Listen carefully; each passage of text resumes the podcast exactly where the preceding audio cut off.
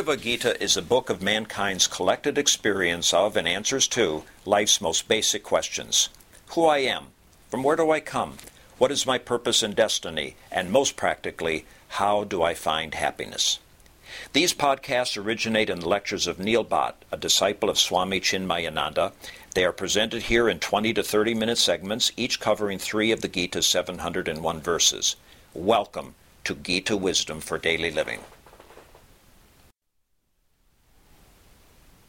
We had been discussing chapter 8, Akshara Brahma Yoga, Yoga of Imperishable Brahman. This world which I live in has things and beings, both are perishable. Things have their production date or a date of creation and will also have a date of destruction. And the beings have their, their birth dates and also they will have their death dates. There is nothing in this world remains permanently. Everything is perishable, exists for a limited period in both time and space. But this ever changing reality which I experience as the world cannot exist unless there is an imperishable substratum. And Bhagavan said in this chapter that Brahman is that imperishable reality. Brahman is the truth which makes all other relative truth possible. For example, I can say, this room exists, that's a statement of truth.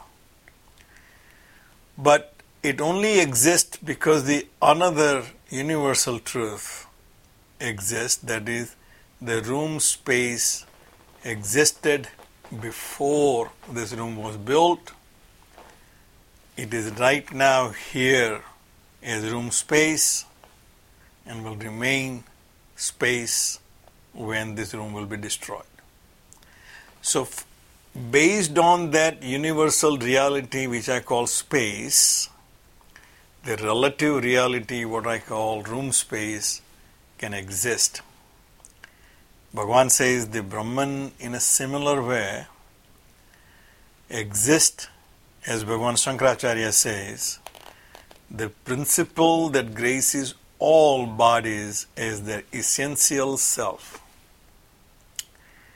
any being will not be aware of his own self unless that principle, that imperishable, immortal principle is residing in that body.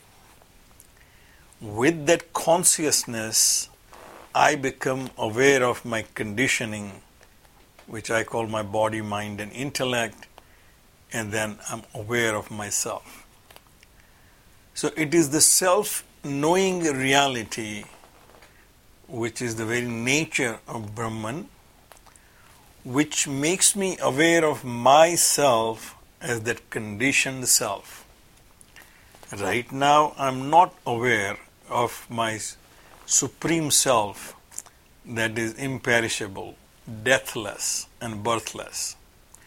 But I'm aware of myself as this limited body, limited mind, limited intellect, as Neil Bhatt, because of that consciousness which is functioning through me. So the Bhagavan says that that consciousness, which is now making you aware of your own limitations, in also making you aware of the existence of this world of perishable nature is your own self. And as long as I am conditioned and identified by this body, mind, and intellect, I will have all the limitations of this body, mind, and intellect.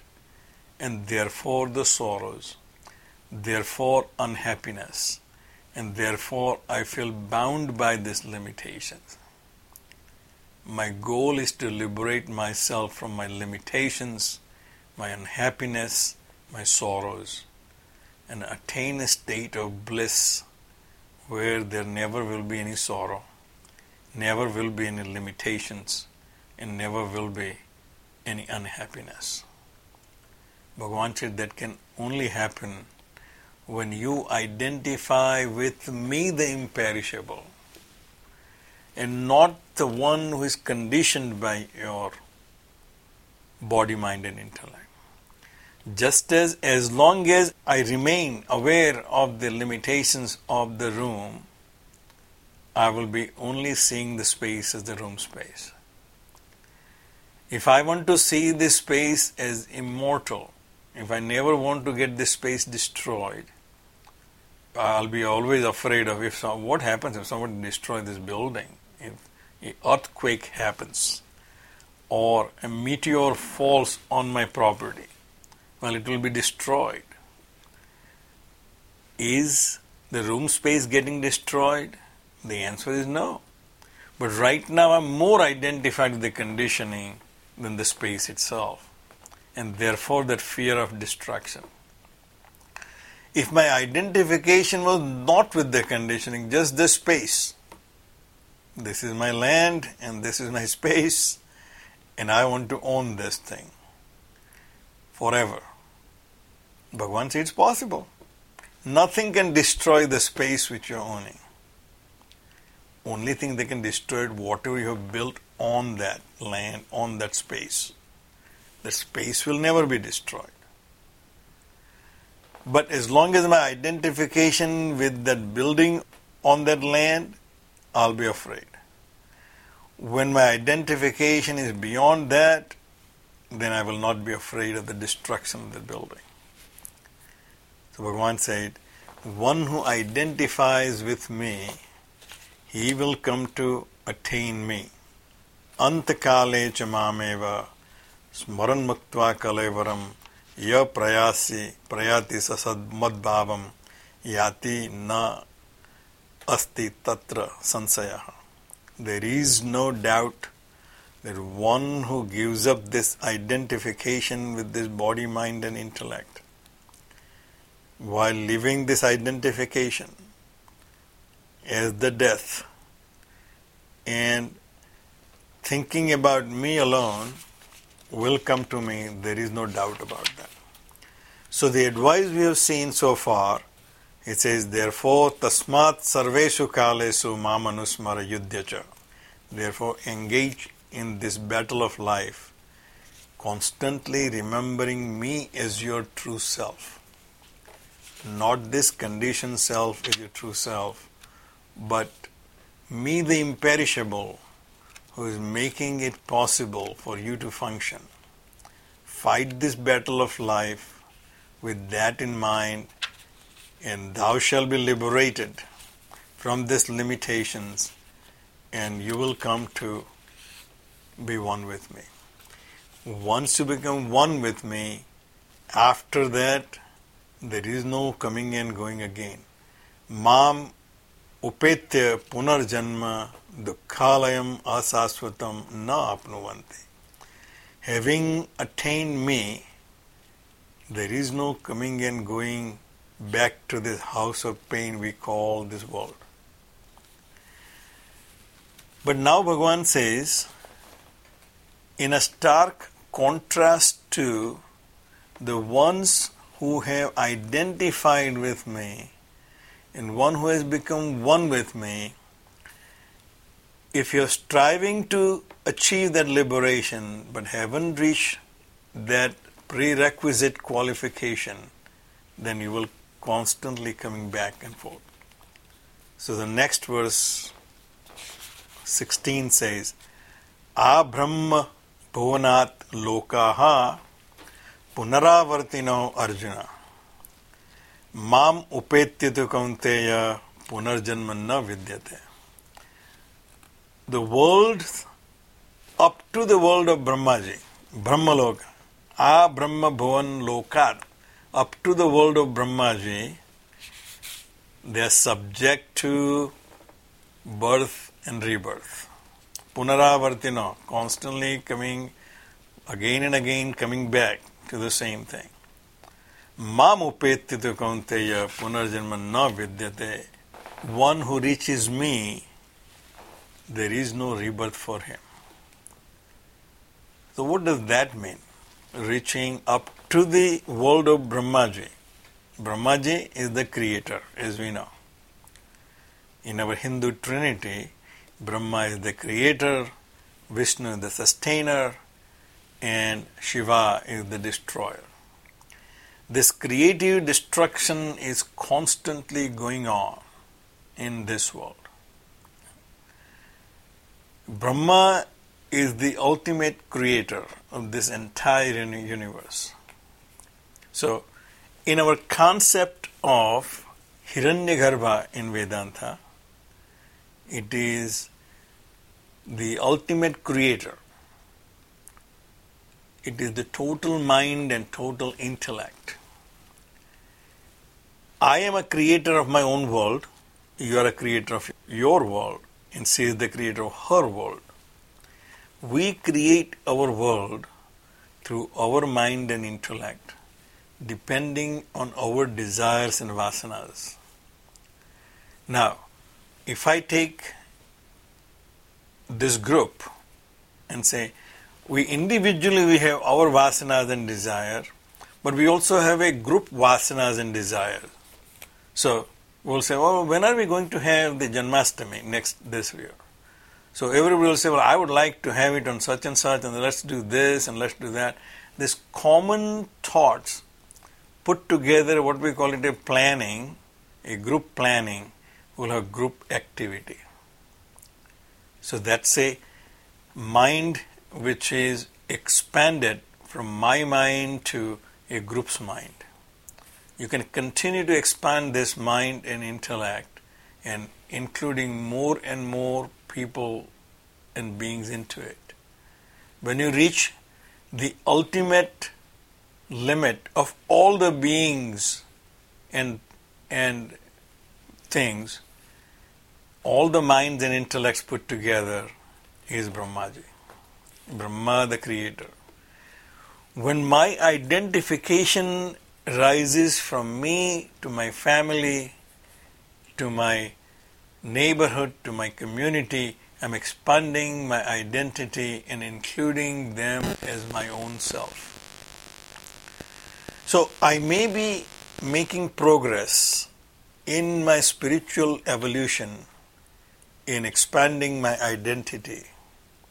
But until I reach that pre qualifying limit, I still have to come back over and over again. Well, it is something like this. If you're taking any licensing examination, for those of you who are professionals and who have to take the licensing exam, you probably know all about it. But I took mine in this country when I came here in 84.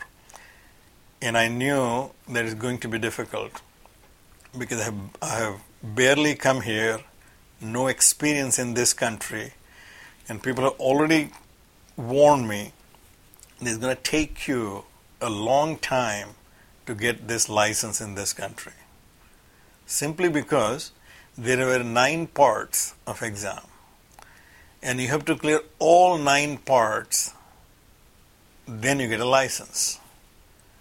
So the firm I had joined initially, a large firm, and there were at least about a couple of hundred people, and there were at least at any given year there are about 60 to 80 people taking exams.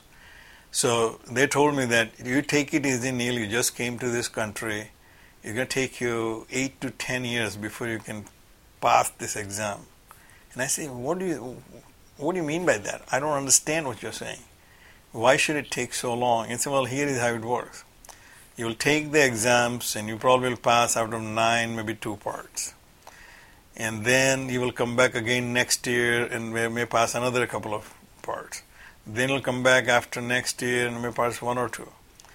And people who experience this, so they have formulated an average time is it takes for somebody to get the license as an architect in this country after graduating from architecture school. It takes about six to eight or eight to ten years to do that. Because till you pass all nine parts, and then there, if any one subject, if you fail more than three times, you take all nine parts all over again. There are some people I knew who have already given up taking tests for these licensing exams. And I said, well, I, all you have to do is pass all nine parts, and you'll be fine. They say, yeah, that's that sounds easy, but it is not. And that was obviously their perception of this. So they go, take exam, come back, to take exam and come back, till you reach a point where ninth part is cleared. Then you get a license. And one who reaches the ninth part, he also have to maintain that vigilance that after even passing the nine parts and getting a license, he still have to maintain his continuing education to remain effective as an architect. Well, this is something like this. Bhagwan said that we are all trying our spiritual evolution as seekers. And we reach from the level we are right now to the next level as we make more progress. But at the time of death, if my evolution has not gone up to the level where I can be liberated, well, I'll have to come back. Just as I said, with the time of taking the exams, if I'm not cleared all nine parts, then I have to come back next year to clear whatever parts are left. Same way in our spiritual journey, things we have learned and things which are yet to be learned will decide how many times I have to come back. And this is driven by my desires and vasanas. My desire will make me come back to that state, that stage, which makes me feel comfortable that I can make progress from here after I pass my high school graduation, I go to the undergraduate school. I cannot just say that after my high school graduation, just leave me alone. Now my education is finished. Give me, give me doctorate. To get to a doctorate level, I have to make my own efforts. So up to the world of Brahmaji. In the world of Brahmaji, you have the identification with this entire creation. And as Swamiji explains here, that in the concept of gradual liberation, karma mukti, which is accepted in Vedanta, it basically says that karma with upasana can lead you to the realm of Brahmaji. If you do your karma diligently, with devotion to the Lord, you will reach a state of identification where you will feel the whole world is your own being and you reach the world of Brahmaji. Once reaching that, there is no coming back. From that, you will just merge into the Supreme Brahman. But anything less than that, you have to come back. So, and when does that happen?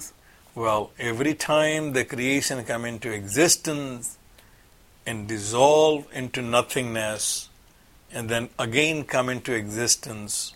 So, from manifest creation to unmanifest to manifest again, you have to come back over and over again with each cycle. So, how long is that cycle? Sahastra Yuga Paryantam Ahar Yat Brahmano Viduho Ratrim Yuga Sahastrantam Te Aha Ratra Vido Janaha Those people who know the length of the day of Brahmaji, which ends in thousands of yugas, the eons, in the night, which also ends in a thousand yugas, they know day and night. My day and my night defines my waking and deep sleep world, or at least sleep world. During the daytime, I'm an architect. You are a doctor, and she's a lawyer. When all of us at night go to sleep, what happens? Architect becomes unmanifest in me, doctor becomes unmanifest in you, and the lawyer becomes unmanifest in her. The doctor hasn't gone away, but it is an unmanifest state. Next morning, when we all wake up, the architect in me was unmanifest during my sleep becomes manifest now. And I go to my office and start doing what I do. The doctor, which was unmanifest in you, now becomes manifest and you go to your clinic or dispensary and start doing your work. Same is the lawyer. She starts her work at the attorney's office or in a court. Now, we cannot say that one day, for some strange reasons, we suddenly will wake up and you will become, you will wake up as an architect, even though last night you went to sleep as a doctor, and she will become architect, and I will wake up as a doctor, even though I was an architect. That just cannot happen. Whatever the unmanifest in me at the time of sleep will only can manifest. So, if my vasanas and desires are making me experience this day and night, my concept of time is defined by my, by my mind. When the sun rises, it is the day. When sun sets, it is night. Now I'm programmed that during the sunlight, I do my work and I go to sleep during night. We have also experienced that the time is either faster or slower depending on my experiences. If I'm waiting for somebody, obviously my mind runs into various different channels. I may start thinking, I don't know whether he left in time from his home. He knew that I'm waiting here well, I wish that there is no traffic on the way, so he comes here in time. Oh, or so on and so on. More there are thoughts, there are more or more points for time to measure. So, the time is measured between the two events. My one thought to the second thought, there is a time. My second thought to the third thought, there is a time. So, more thoughts I have, the time becomes longer and longer. The less thought I have, if I only one thought, there is no time. If I'm standing in one spot, there is no distance. If I move from one spot to the another, to the another, to the another, now I have moved from my place, and by the time I take the hundredth step, I'm way far away from where I used to stand. But if I just stand at one place, and keep marching on the same spot without moving, after a 100 steps, I'm still will be exactly in the same spot because I am only focusing on one point. If my mind get laserized and thinks only one thought, this time becomes standstill. But when my mind goes from one thought to the other, now the time is expanded. For Brahmaji, he has thoughts of all the things and beings, and therefore his time is enormously long. Therefore, his day is 1000 eons, and his night is another thousand eons. And at the end of that, he completes one cycle. So, all the unmanifest beings in his sleep, when Brahmaji wakes up and creates this universe, all those unmanifest thoughts and beings will rise and come back where they left off last time. So next verse says, Avyaktad avyaktayah sarvaha prabhavanti aharagame ratyagame praliyante tatre vavyakta sangnake. From the unmanifested, all the manifested proceed at the coming of the day. At the coming of the night, they dissolve verily into the same which is called the unmanifest. Once all the thoughts gets dissolved into my sleep, they become unmanifest. And then sometimes the unmanifest thoughts become the dreams or nightmares. But at the time of deep sleep, all these thoughts are in a completely dormant state of unmanifest those thoughts, as soon as I wake up, will start all over again. All my worries which I left while I was going to sleep, as soon as I wake up, they will all come back again.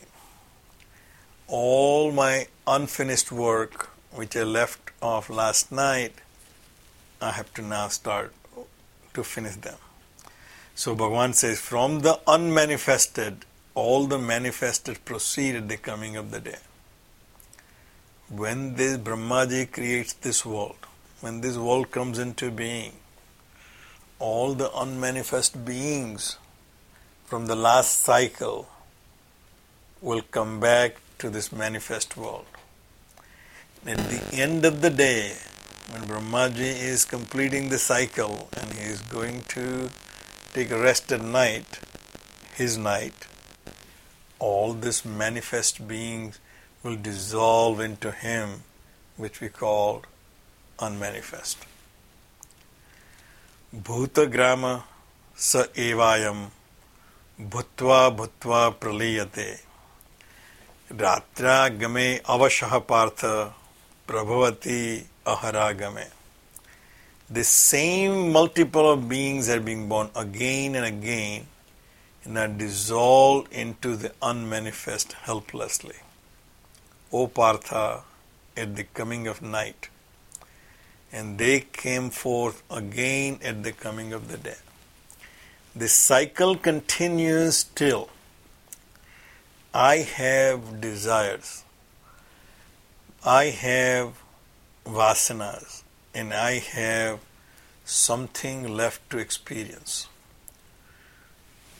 when at the time of my death, the death is nothing but another interval in my existence. Just as when I go to sleep at night, that is not the end of my being. I am just unmanifest during my deep sleep. But when I wake up, I start all over again. More refreshed, actually and do more vigorously the pursuit of my happiness. Then all day I work hard for that, bumped around by this world, get tired and go to sleep. Again, those thoughts will become unmanifest and I'll rise again. The death is something similar.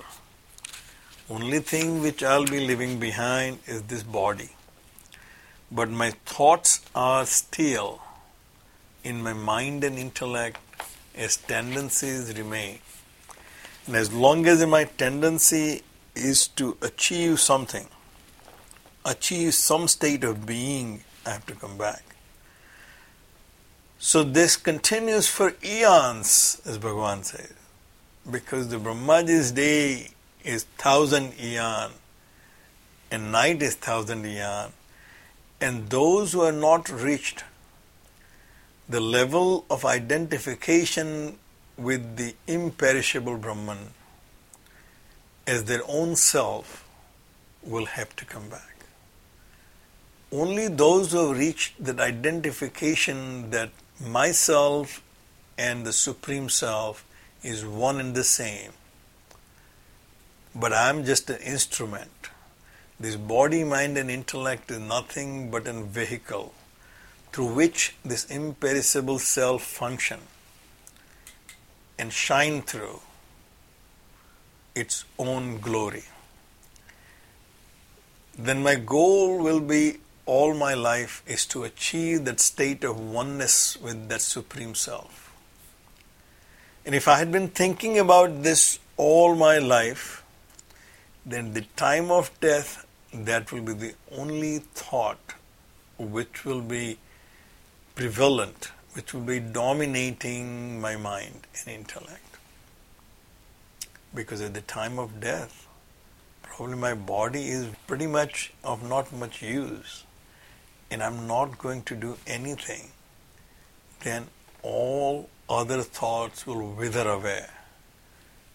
And I'll be just focusing on that one thought and one thought alone that my true self is not this body, not this mind, not this intellect, but the supreme self which is imperishable.